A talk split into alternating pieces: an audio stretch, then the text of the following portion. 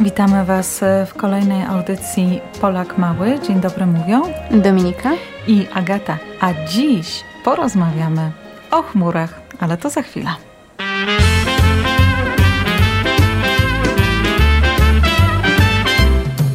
Raz widziałem obłok spory, co wyglądał jak wieloryb. Płynął dumnie i powoli, bym napatrzył się do woli. Był dostojny wyjątkowo, bo fontannę miał nad głową. Nim odpłynął, to ogonem machnął jeszcze w moją stronę.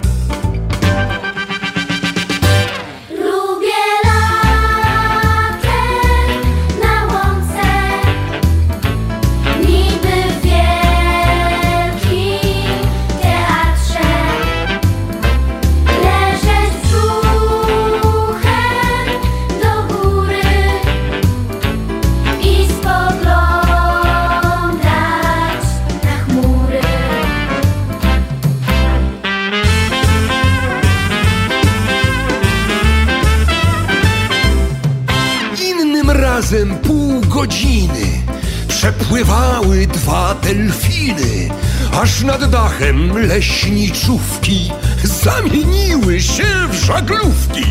Gdy wiatr dmuchnął z całej siły, podmuch w żagle pochwyciły. Choć patrzyłem na to z żalem, odpłynęły, robiąc fale.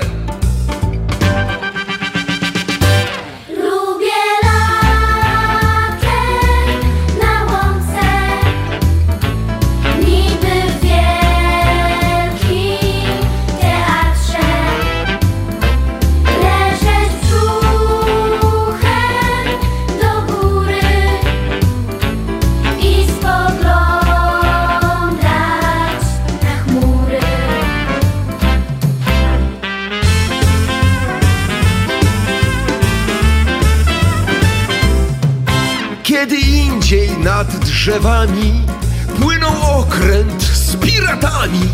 Miał trzy maszty, a poza tym sterkotwicę i armaty. Nie minęła jedna chwila, wiatr go zmienił w krokodyla, potem w węża, a na koniec w cztery latające słonie.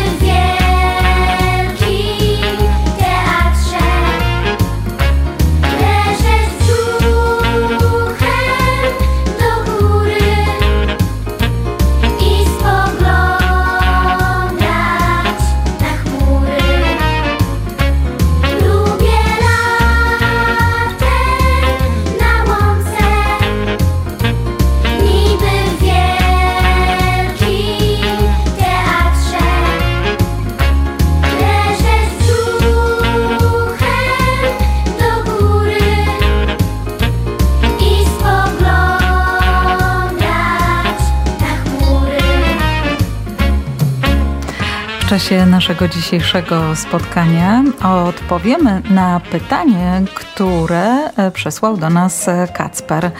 Czy po chmurach można chodzić? Zanim odpowiem na to pytanie, zastanówmy się, z czego zbudowane są chmury.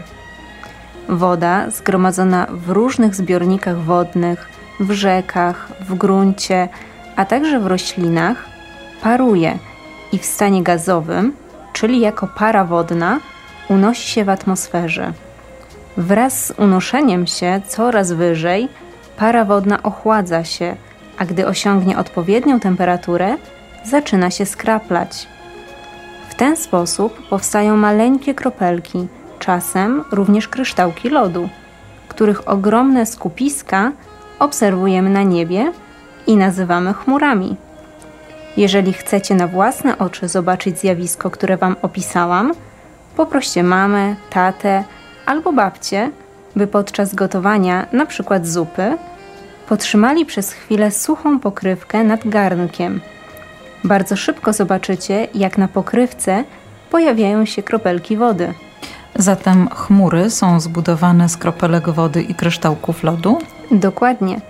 I właśnie ze względu na ich budowę, chmury nie są w stanie utrzymać ciężaru, a zatem chodzenie po chmurach nie jest możliwe. W takim razie pozostaje nam jedynie bujanie w obłokach i chodzenie z głową w chmurach.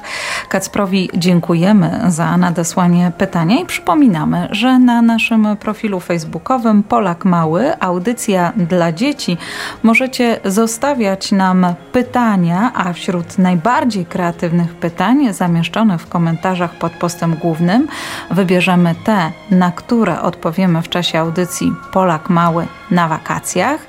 I uwaga, na autorów wyróżnionych pytań czekają piękne nagrody ufundowane przez księgarnię Pegas. To wszystko, co przygotowałyśmy na dzisiaj w naszej wakacyjnej odsłonie. Do usłyszenia mówią Dominika i Agata.